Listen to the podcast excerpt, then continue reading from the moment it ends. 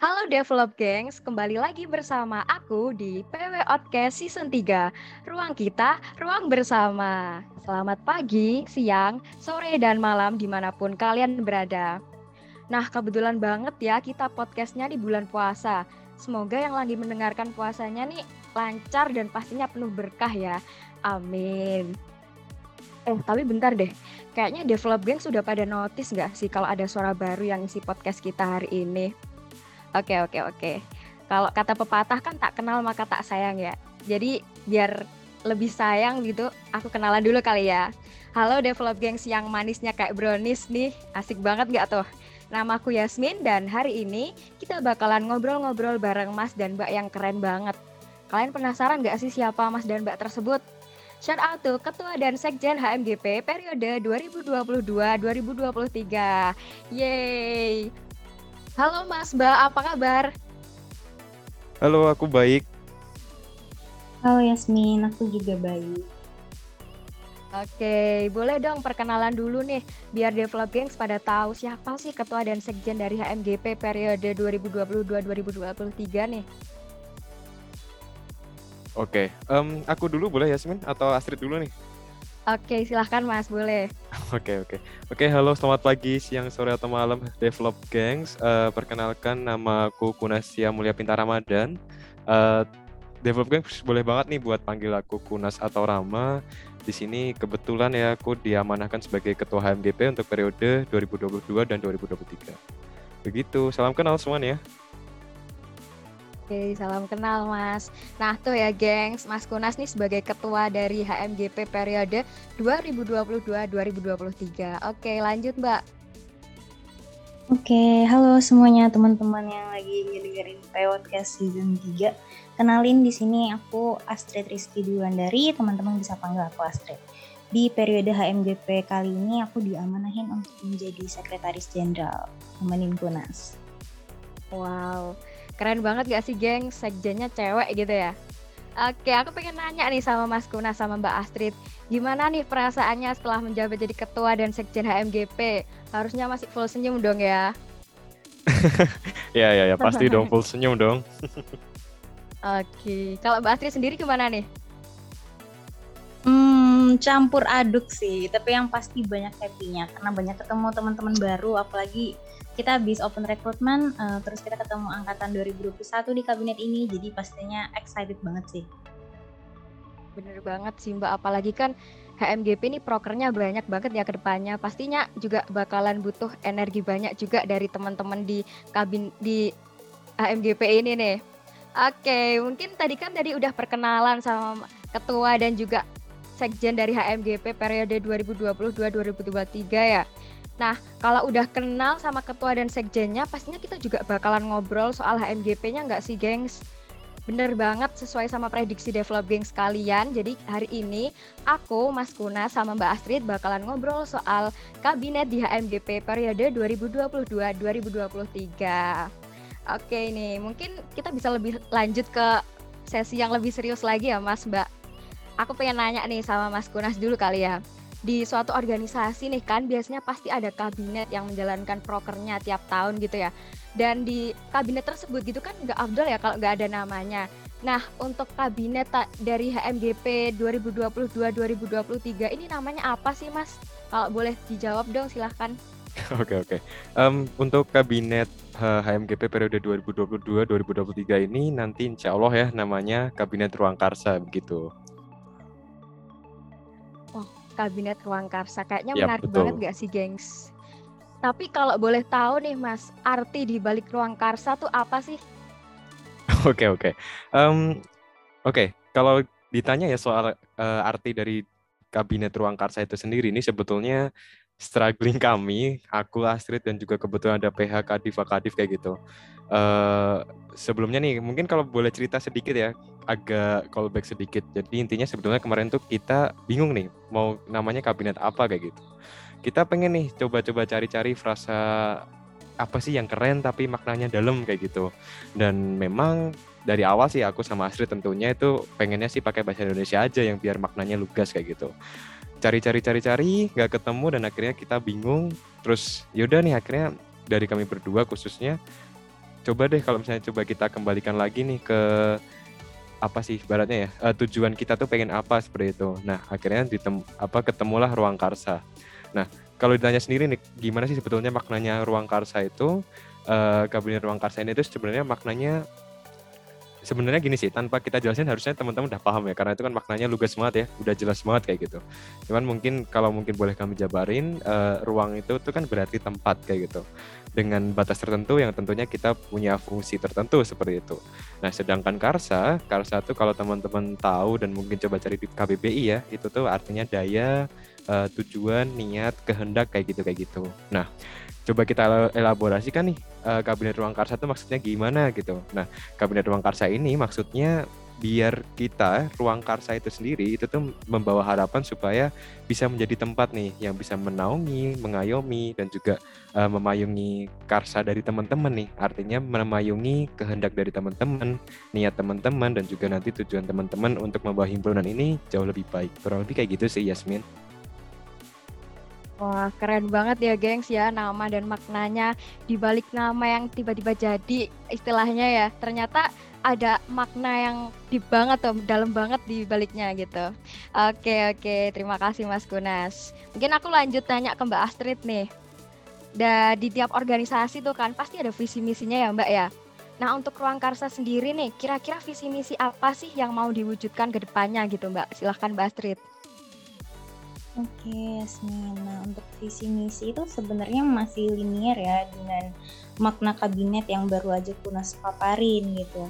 Kalau misalnya kita mau pakai bahasa diplomatisnya, visi dari kabinet ruang karsa itu sebenarnya nggak jauh dari maknanya juga kita ingin kabinet kita di periode 2022-2023 ini mampu menjadi tempat bernaung bagi segala gagasan, sudut pandang, dan karya setiap pengurus dan anggota di dalamnya supaya nanti gerakan-gerakan yang progresif dan proaktif itu bisa kita akomodasi. Nah, kalau misalnya mau diartikan pakai bahasa yang lebih manusiawi, intinya kita itu pengennya uh, eh, HMGP jadi tempatnya teman-teman gitu loh untuk berdiskusi secara terbuka, lalu menuangkan ide-ide baru yang nantinya balik lagi itu untuk himpunan gitu. Jadi nanti himpunan itu benar-benar bisa memberikan dampak ke pengurus, memberikan manfaat juga bagi pengurus buat anggotanya, tapi pengurus sama anggotanya juga nggak lupa untuk memberikan dampak bagi himpunan itu sendiri kayak gitu. Lalu hal-hal um, apa sih yang bisa kita wujudkan untuk mencapai goals itu gitu. Yang pertama adalah kita pengen um, hubungan internal dari himpunan ini bisa jadi sesuatu yang solid baik secara vertikal maupun horizontal. Jadi secara struktural, struktural itu um, internalnya bisa solid. Artinya apa? Kita pengen banget uh, internal kita itu rapat. Jadi itu adalah salah satu modal yang paling utama untuk kita bisa menjalani semua hal yang ada di himpunan baik menjalani proker ataupun sekedar berkomunikasi antar staff antar divisi itu akan lebih baik jika hubungan internalnya itu memang sudah baik gitu. Kemudian uh, iklim kerja. Nah, iklim kerja itu perlu diwujudkan dan berlandaskan kekeluargaan karena apalagi sih yang kita cari dari himpunan himpunan itu di mana uh, kita yang satu prodi yang satu departemen disatukan dalam suatu organisasi apalagi yang kita cari selain kekeluargaan gitu. Meskipun di samping itu teman-teman pasti punya uh, ambisi punya cita-cita untuk ngumpulin relasi untuk belajar berorganisasi dan lain sebagainya. Tapi di samping itu semua kita itu disatukan atas landas apa atas landas kekeluargaan gitu. Nah nantinya iklim kerja ini kan juga kalau misalnya terciptanya sudah baik itu harapannya juga akan menciptakan etos kerja teman-teman yang baik pula gitu. Kemudian yang terakhir itu kita uh, pasti dari sistem kekeluargaan terus internal tadi juga yang berangkat kita pengen kita bisa menciptakan himpunan itu jadi wadah diskusi yang terbuka dan transparan aja sih dalam setiap usungan konsepnya. Jadi nanti nggak ada batas antara misalnya nih aku sama Kunas ketua dan sekjen terus nanti kita ke wakadif dan kadif itu berbatas atau nanti ke staff itu punya batas-batas karena uh, semuanya itu hanya struktural aja cuman di organogram aja kita jadi ketua kita jadi kadif kita jadi staff gitu tapi dalam keberjalanannya tetap himpunan semua proker semua keberjalanan itu punya kita sama-sama. Jadi terbuka dan transparan itu adalah kuncinya gitu. Gitu Yasmin, visi dan misinya. Nah, lanjut nih. Tadi kan udah bahas soal visi dan misinya. Sekarang aku pengen nanya soal inovasi nih. Inovasi apa sih yang mau ditunjukkan oleh Ruang Karsa buat develop Gengs gitu ke depannya dan mungkin juga bisa ditambahin harapan-harapannya dari Mas Kuna silahkan. Oke oke oke. Oke, kalau ditanya soal inovasi ya, eee, sebetulnya jujur aja ini kalau boleh jujur sebetulnya kalau dari aku sama Astrid itu, mmm, memandang buat inovasi ini bukan sesuatu hal yang apa ya, bukan sesuatu hal yang harus gebrakan baru atau mungkin sesuatu hal signifikan kayak gitu. Eee, toh pun juga, mmm, dari kami sendiri untuk orientasi sejauh ini ya, sejauh ini untuk orientasi ke depan itu uh, nggak terlalu banyak untuk proker-proker baru gitu. Artinya kita tidak secara revolusioner kemudian berinovasi A, B, C sesuatu hal yang baru tuh enggak gitu. Nah kalau memang dari kami ya, terutama dari aku sama Astrid sendiri untuk memberikan um, barangkali arahan ya ke teman-teman semua itu kurang lebih sebetulnya sama seperti yang udah disampaikan Astrid barusan tadi ya terkait dengan visi misi gitu. Yang betul-betul kami tekankan adalah soal esensinya gitu, soal tujuannya gitu. Nah, kayak gimana sih sebetulnya? Nah, kalau dari kami sendiri ya, dari aku dan Astrid itu lebih kepada kita tuh mau ngapain gitu loh. Esensinya yang misal nih dari HMGP secara umum tuh kita tuh mau ngapain kayak gitu. Dari sisi per divisi itu sebetulnya per divisi itu mau ngapain, fungsinya tuh apa kayak gitu kayak gitu. Bahkan kalau bisa di breakdown lebih detail, itu mungkin bisa kita breakdown lebih detail sampai kepada proker-proker. Artinya proker-proker itu sebetulnya tuh tujuannya apa, esensinya apa kayak gitu. Nah, berangkat dari situ baru nih nanti kita kembangin kemudian kita inovasikan sedemikian rupa kayak gitu. Walaupun demikian ya, meskipun demikian juga um, tetap sih dari kami tetap ada goals memang dan juga um, dari khususnya sih dari aku Astrid kemudian ada PH Kadif dan Wakadif itu juga berkeinginan untuk membawa HFGP ini uh, dari sisi internal dan eksternal maju. Dari sisi internal tadi dari Astrid udah tekankan ya bahwa internal kita pengen kita raketin sedemikian rupa kayak gitu. Tapi dari sisi eksternal tentu saja itu soal branding.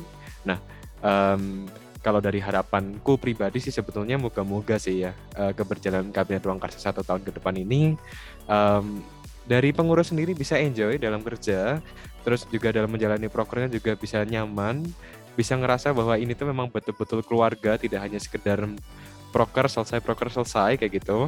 Nah nantinya harapannya um, dari kita yang nyaman dalam menjalani proker ini bisa membawa kebermanfaatan ke eksternal HMGP kayak gitu. Jadi uh, secara umum kurang lebih sih kalau soal inovasi kami bisa jawabnya seperti itu. Kayak gitu Yasmin. Oke. Semoga ke depannya juga harapan dari Mas Kunas nih bisa terwujud gitu ya. Amin. Nah, ngomong-ngomong soal inovasi nih, untuk melancarkan suatu inovasi itu kan pasti but pasti ada kendala ya tersendiri mas baik internal maupun eksternal ya mas mbak nggak bisa dipungkiri dong kalau misalnya kita menjalankan suatu proker gitu kan pasti ada kendalanya nih baik kendala kecil maupun kendala besar gitu ya nah apa aja sih kendala yang mungkin bakal kita hadapi dan gimana nih caranya Mas Kuna sama Mbak Astrid buat mengatasi hal tersebut? Mungkin boleh dari Mbak Astrid dulu nih. Oke, Yasmin, aku jawab ya. Jadi um, ada satu kendala yang aku sama Kunas cukup memperkirakan ini akan menjadi hal yang cukup challenging gitu bagi kita berdua dan seluruh kabinet ruang karsa ini gitu. Kita kan udah tahu ya, dua tahun ke belakang HMDP itu secara full dijalankan secara online, secara daring gitu. Nah, tapi uh, beberapa waktu terakhir gitu isu-isu terkait kuliah yang akan dijalankan secara luring terus kita juga udah mulai blended bahkan di fakultas kita sendiri geografi itu udah uh, mulai blended terus usungan-usungan untuk blended sampai ke full luring itu juga sudah dipersiapkan oleh fakultas gitu kan. Nah, jadi untuk mengikuti kebijakan itu, yang mau juga kita sebagai organisasi um, di bawah departemen juga pasti akan mengikuti gitu untuk luring juga untuk um, mulai membuat skema offline. Nah ini yang menjadi um, tantangan bagi kabinet kali ini karena kita masih belum merasa gitu angkatan tertua yang mengurus HMGP tahun ini itu kan angkatan 2020. Nah, sedangkan kami saja masuk ke pembangunan wilayah itu sudah online situasinya. Jadi memang um, HMGP yang kita rasakan dan yang kita lihat saat berjalan itu belum ada uh, yang offline gitu. Karena waktu itu kan kita masuk yang sedang berjalan itu kabinet Wastu Kosala. Terus waktu itu kita juga mendaftar dan menjadi pengurus pertama kali itu saat kabinet Kinaragema. Nah, kedua kabinet itu itu berjalan secara online. Jadi kita masih belum bisa ngerasa dan terkena dampak-dampak offline gitu. Jadi masih belum ada referensi yang langsung terkait offline. Kalau misalnya kita berbicara referensi terkait offline itu ada dari dokumentasi-dokumentasi di Kabinet Muda Langkah um, yang diketuai Mas Isda. Cuman memang kita masih belum merasain secara benar-benar gitu. Nah, jadi ini kan pasti hal yang baru banget. Nah, jadi kesulitannya adalah kemungkinan adaptasi-adaptasi proker yang awalnya itu sudah diskemakan online menjadi offline itu akan jadi uh, hal baru sih yang cukup menantang. Cara ngadepinnya gimana? Yang pasti uh, aku sama Punas itu mempersiapkan ya uh, kita berusaha untuk mengakomodasi teman-teman, terutama dari yang pertama dulu itu dari kadif kadif kita mengakomodasi teman-teman pengurus untuk secara fisik ataupun mental untuk mempersiapkan nih proker-proker mana yang bisa dijalankan secara offline terlebih dahulu. Karena meskipun offline itu memicu kendala yang banyak atau tantangan yang besar nantinya tapi itu juga sebuah kesempatan gitu. Kesempatan kita untuk berkembang dan tahu secara afdol KMDP itu memang proker-prokernya kan memang dari awal dari zaman formatur juga dibentuk proker itu untuk offline. Nah, jadi kalau misalnya kita berhasil menjalankan proker-proker yang emang offline, berarti kan itu memang sudah semestinya dan itu menjadi hal yang baik bagi kita untuk berkembang gitu. Kemudian kita juga mesti ngumpulin banyak referensi dan alternatif konsep kegiatan sih karena nantinya dari situ kita bisa uh, memperluas skema dan rincian konsep dari daring menjadi luring gitu. Kemudian kita juga yang pasti harus banyak-banyakin diskusi dan memperluas arah datangnya masukan. Jadi meskipun um, aku dan Kunas itu akan lebih sering nanti berkomunikasi sama kadif wakadif misalnya, tapi kita juga akan mencoba untuk membuka diskusi baik uh, sampai ke ranah staff-staff dan yang lain. Jadi um, arah masukan itu nggak terbatas di satu lingkup aja tapi ya benar-benar semua pengurus HMGP gitu yang boleh memberikan masukan dan hal-hal um, yang kira-kira bisa kita guna ini buat strategi uh, ngejalanin poker-poker secara offline. Dan yang pasti uh, kita juga balik lagi ya semuanya ini harus dilakuin asalkan kita mampu dan mau untuk memperluas referensi supaya nanti teman-teman nggak terpaku ada satu solusi aja. Kita perlu banyak-banyakin alternatif. Kira-kira ini kalau misalnya ada masalah A ini kalau misalnya mendampingi acara A itu kita bisa pakai cara yang mana aja sih? Kita harus terbuka dan banyak jalan gitu supaya nantinya itu juga akan mempermudah kita untuk adaptasi gitu ya Yasmin. Wah, iya sih Mbak, bener banget. Aku setuju sama Mbak Astrid. Kalau misalnya perpindahan dari online ke offline tuh juga butuh adaptasi gitu. Nah, kalau dari Mas Kunas sendiri nih, gimana pendapatnya dari Mas Kunas? Silahkan Mas. Oke, oke. Um, ini tadi dari Astrid udah banyak banget ya. Kalau dari aku sih mungkin sedikit menekankan lagi aja sih soal uh, memperluas referensi itu. Karena bagaimanapun um, menurutku ya, menurutku pribadi kita kita perlu banget sih untuk memperluas referensi itu. Uh, dalam segala hal ya, dalam segala apa dari sisi konsep mungkin, dari sisi uh, referensi narasumber barangkali, atau mungkin dari refer referensi audiens, atau mungkin dari referensi cara publikasi dan lain sebagainya. Terutama tadi yang udah disampaikan Astrid untuk apa terkait dengan konsep itu benar-benar ya kita harus godok benar-benar sih gitu karena memang challenge ke depan itu berbeda gitu. Ketika kita full online, oke okay, kita bisa rapat di rumah, kita bisa finalisasi proker di rumah, kita bisa menjalankan proker di rumah gitu. Tapi berbeda ketika nanti udah mulai online, eh sorry, udah mulai offline, kita harus mengurus surat langsung ke tempatnya, kita harus meminta tanda tangan cap basah barangkali itu hal-hal sederhana tapi itu sangat berbeda ketika skemanya online kayak gitu. Makanya betul tadi ya kata Asri dan juga tadi Yasmin sudah menyinggung sedikit yaitu soal adaptasi. Gimana caranya kita PH, Kadif, Bakadif dan semua staff itu bisa nih untuk kita dikit-dikit beradaptasi dengan situasi yang udah mulai offline, udah mulai luring kayak gitu.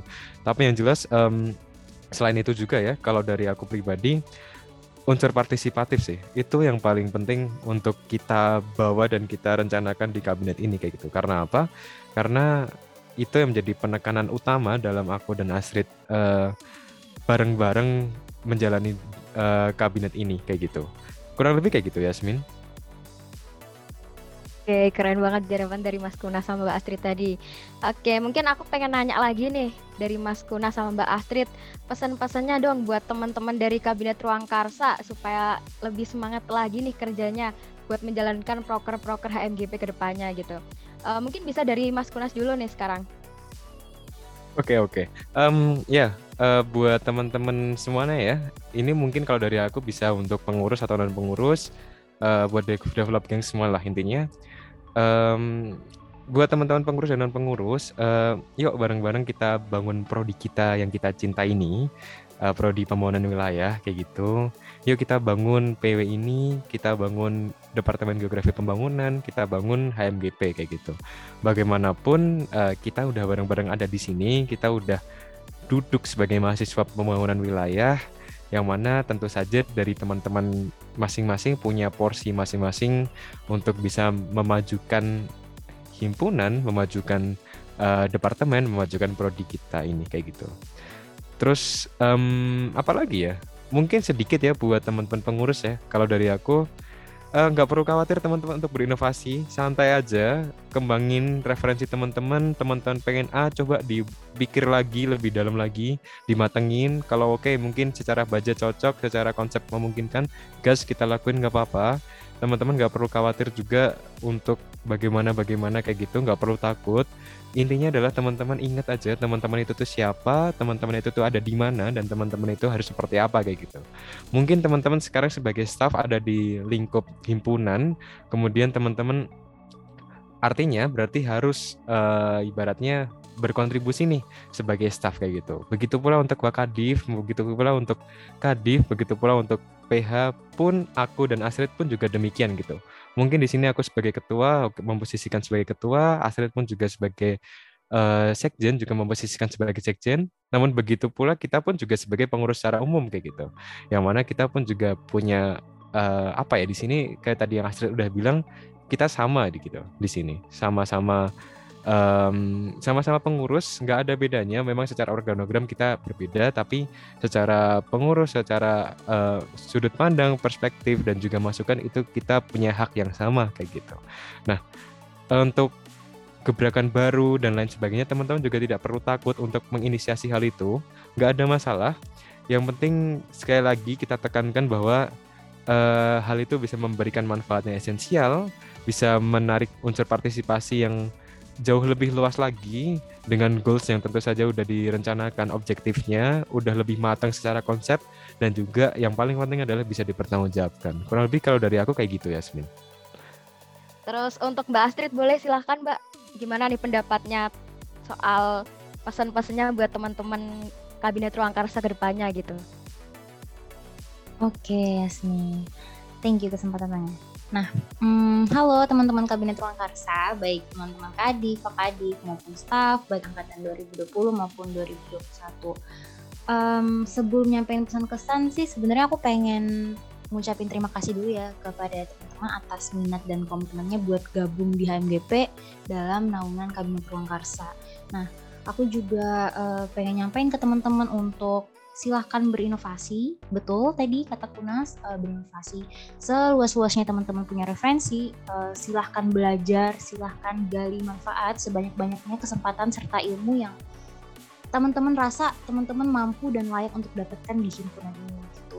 Himpunan ini kan sebuah organisasi um, apalagi untuk teman-teman 2021 nih yang baru bergabung ke HMGP ini benar-benar menjadi kesempatan yang bagus banget untuk teman-teman belajar um, dalam mengurus semua hal dan kegiatan yang ada dalam skala departemen gitu loh teman-teman. Jadi dimanfaatin aja um, posisi yang teman-teman sekarang uh, berada untuk belajar sedikit gitu. Kemudian nanti manfaat yang teman-teman dapetin dari himpunan jangan lupa untuk di share, dialirkan kembali baik ke sesama mahasiswa PW ataupun ke pihak-pihak eksternal yang uh, bisa merasakan dampaknya gitu. Kemudian di akhir Jangan lupa untuk jaga semangat, jaga fokus, dan yang paling penting jaga komunikasi dan hubungan antar dan luar pengurus, baik sama pengurus maupun nanti ke anggota di luar pengurus yang sama-sama mahasiswa PW karena pada dasarnya HMGP ini kan di bawah departemennya. Jadi meskipun kita pengurus nantinya yang uh, menjalankan kegiatan sebagian besar, menjalankan dan mengurus semua proker-proker di dalam HMGP, tapi kita juga um, menyambung kata kurang tadi unsur partisipatif itu nggak terbatas hanya di pengurus saja tapi ada teman-teman anggota uh, non pengurus yang juga anak PW yang bisa kita uh, ikut uh, tarik untuk dapetin manfaat-manfaat dari kegiatan yang kita selenggarakan. Sekian Yasmin. Oke, nah teman-teman dari HMGP ini harus dengerin dan simak baik-baik ya. Terutama buat para pengurus di Kabinet Ruang Karsa nih, dijaga semangatnya sesuai sama omongan Mbak Astrid tadi, biar program kerja di Kabinet HM Kabinet Ruang Karsa ini ke depannya juga bisa berjalan dengan lancar dan sesuai harapan ya. Jangan hilang-hilangan ya teman-teman nih. Nah, nggak kerasa nih, kita udah panjang lebar ngobrolin soal Kabinet Ruang Karsa. Langsung banget sama ketua dan sekjennya. Keren banget gak sih, gengs? Nah, untuk develop gengs yang mau tahu jauh, lebih jauh tentang Kabinet Ruang Karsa dan kegiatan-kegiatan HMGP, bisa langsung aja yuk cek Instagram HMGP di @hmgp underscore UGM dan sosial media lainnya melalui link https titik dua garis miring garis miring link tri garis miring HMGP underscore UGM. Nah, sebagai penutup nih ya, supaya podcast kita beda dari podcast lain, aku mau kasih pantun nih. Tolong dicakepin ya, Mas, Mbak. Oke, oke. Oke, aku mulai nih ya. Makan kurma di bulan puasa, sahurnya pakai pepaya. Cakepnya di mana nih? Cakepnya baru mau masuk pepaya aja. Oke, oke. Ulangin ya, ulangin ya. Oke. Makan kurma di bulan puasa, sahurnya pakai pepaya. Cakep. Bersama Ruang Karsa, HMGP kompak dan jaya. Tepuk tangan. Keren banget gak sih, gengs? Pantun dari aku, tepuk tangan banget ya. Tepuk tangan, tepuk tangan. Oke. Okay.